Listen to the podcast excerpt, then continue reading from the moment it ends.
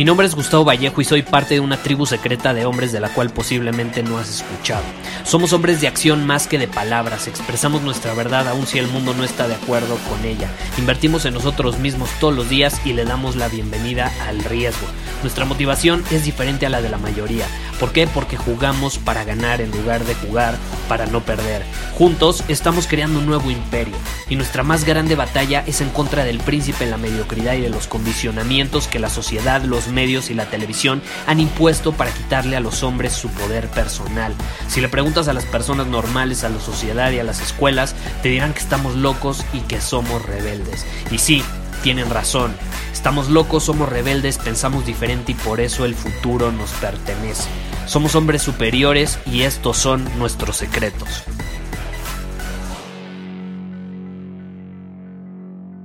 Hace unos años fui a Estados Unidos al primer evento al que asistí de mi mentor principal, él vive en California. Entonces fui a California, volé a California para ir a uno de sus eventos y hablando con él personalmente me compartió una de las filosofías que cambiarían mi vida para siempre. Y es una filosofía de vida japonesa llamada Kaizen. Kaizen es un enfoque, es una disciplina, es una práctica.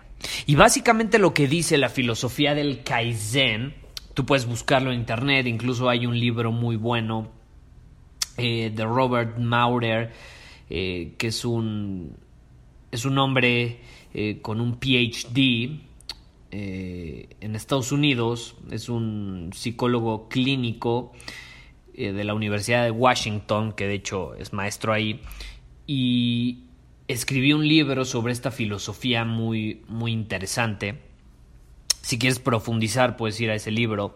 Pero el punto es que este es un enfoque, es una práctica, es una disciplina. Es una disciplina que dice que las grandes hazañas, los grandes cambios, los grandes logros se consiguen por medio de pasos pequeños, de pequeños logros, pequeñas acciones, pequeños pensamientos, pequeñas eh, ideas que se transforman en ideas extraordinarias. Comienza resolviendo pequeños problemas. Por ejemplo, si tú eh, vas al dentista, te dice que, pues obviamente te laves los dientes todos los días, es una práctica, es una disciplina. Y si no lo haces, pues se va creando una caries que es un pequeño problema, pero al final del día, si dejas de tener la práctica y la disciplina de lavarte los dientes todos los días, esa caries va a ir creciendo y creciendo hasta que, bueno, puede ser bastante perjudicial en tu vida. Eh, eso en el sentido de lo que te afecta, pero lo mismo sucede con lo bueno que pasa en tu vida. Tú ponte a pensar cuáles han sido tus grandes logros a lo largo de tu vida y vas a llegar a la conclusión de que sí, en la superficie aparentan ser grandes hazañas, grandes logros que has tenido, pero son el resultado de pequeñas acciones que te llevaron a tenerlos. Entonces lo que dice esta, esta filosofía de vida japonesa es que pequeños cambios y acciones te van a llevar a conseguir lo que verdaderamente quieres. Como diría Lao Tzu, un viaje de mil kilómetros debe comenzar con el primer paso. Y de hecho eso es lo que te va a permitir mantenerte alineado, porque si tú quieres crear un cambio, un cambio importante en tu vida, ¿qué pasa? Generalmente cuando queremos hacer un cambio importante en nuestra vida, queremos hacerlo, ¡pum!, de un momento para otro. Si yo quiero ir al gimnasio dos horas todos los días, ¡pum! Intento empezar mañana mismo yendo dos horas y pasado mañana dos horas y pasado mañana dos horas y sí, a lo mejor los primeros siete días, ocho días eh, voy a estar contento, pero a partir del día número 10, 11, 12, pues voy a empezar a perder esa, esas ganas y me va a dar cada vez más flojera y va a ser cada vez más difícil. ¿Por qué? Porque todavía no es un hábito, todavía no es parte de mí el tener esa práctica. Pero por otro lado, si yo quiero hacer ejercicio todos los días y mi meta sí es ir al gimnasio dos horas todos los días sin falta, Pues voy a empezar dando pequeños pasos, no voy a empezar yendo dos horas. A lo mejor voy a empezar yendo 15, 20 minutos todos los días.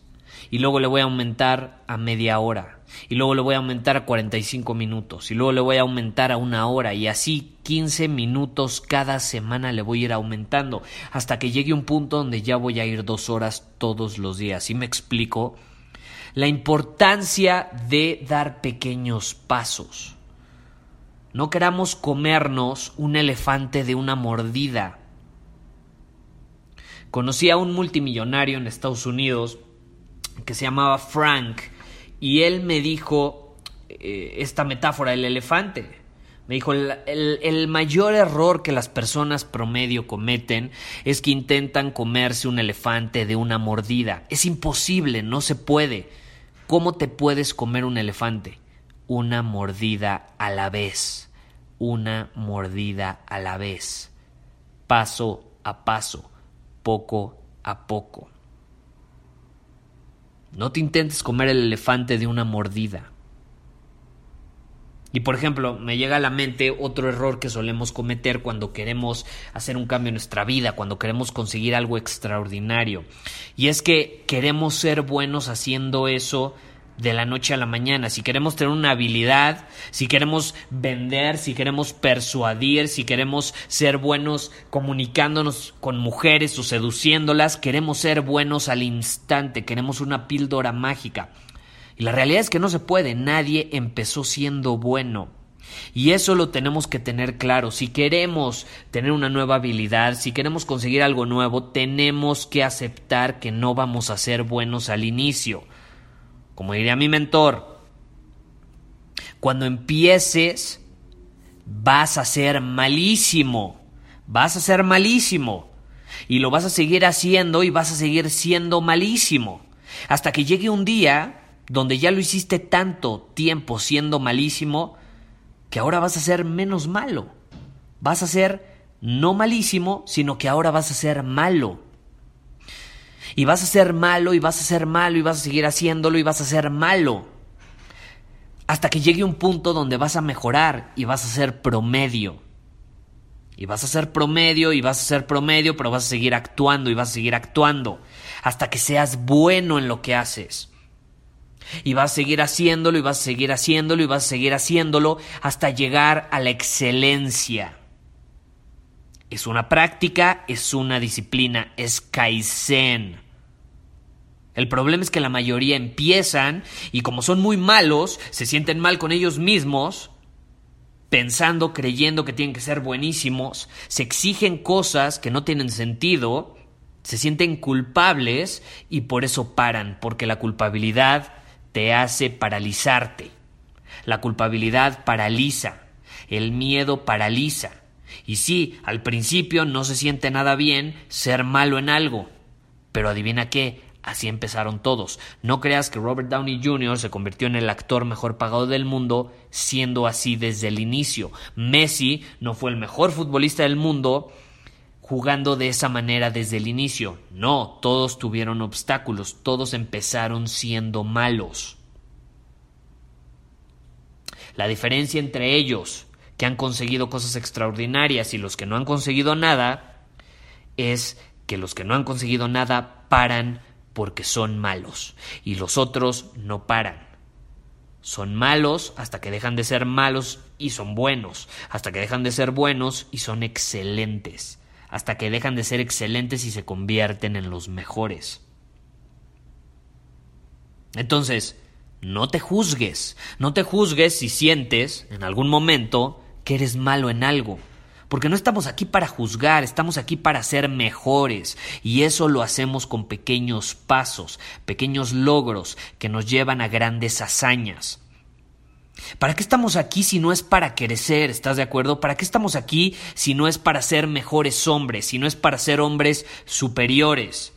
Estamos aquí para crecer, porque de esta manera si crecemos podemos aportar más. Si somos más, podemos dar más. Tú no puedes dar algo que no eres.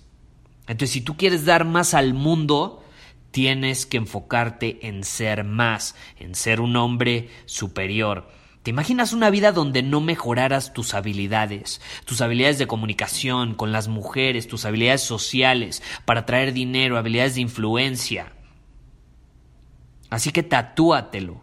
Kaizen, Kaizen, Kaizen. ¿Y cómo lo haces? ¿Cómo haces esta práctica? Hay muchas maneras de hacerlo. Una hora al día, por ejemplo. Piensa en algo en lo que quieras mejorar o una habilidad que quieras adquirir o algo que quieras hacer, como yo te dije del gimnasio, y comienza haciéndolo una hora al día. Si a lo mejor una hora se te complica, no importa.